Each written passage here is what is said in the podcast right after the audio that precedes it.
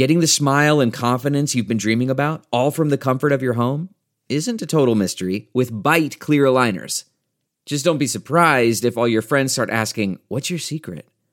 Begin by ordering your at-home impression kit today for only $14.95.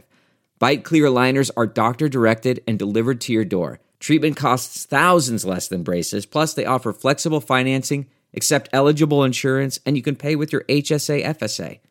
Get 80% off your impression kit when you use code WONDERY at Byte.com. That's BYTE.com.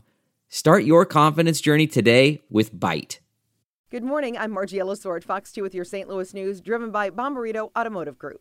An Amber Alert sent early this morning has been canceled after a missing 10-month-old baby was found safe. Police say the baby is in unstable critical condition due to neglect.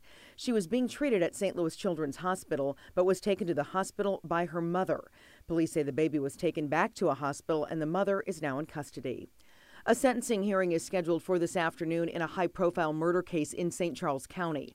Last month, a jury recommended the death penalty for Richard Emery. He's convicted of 4 counts of first-degree murder in the deaths of his girlfriend and her family in 2018.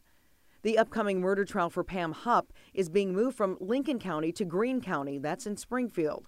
Hupp could face the death penalty in the 2011 stabbing death of Betsy Ferreira. The Lincoln County prosecutor charged Hupp with Betsy's murder in 2021. From the Fox 2 Weather Department, Friday is cloudy and windy, but still warm, highs in the 70s. Then rain moves in Friday night, continues through Saturday morning. Storms will also be possible. Cooler and windy, highs only near 60.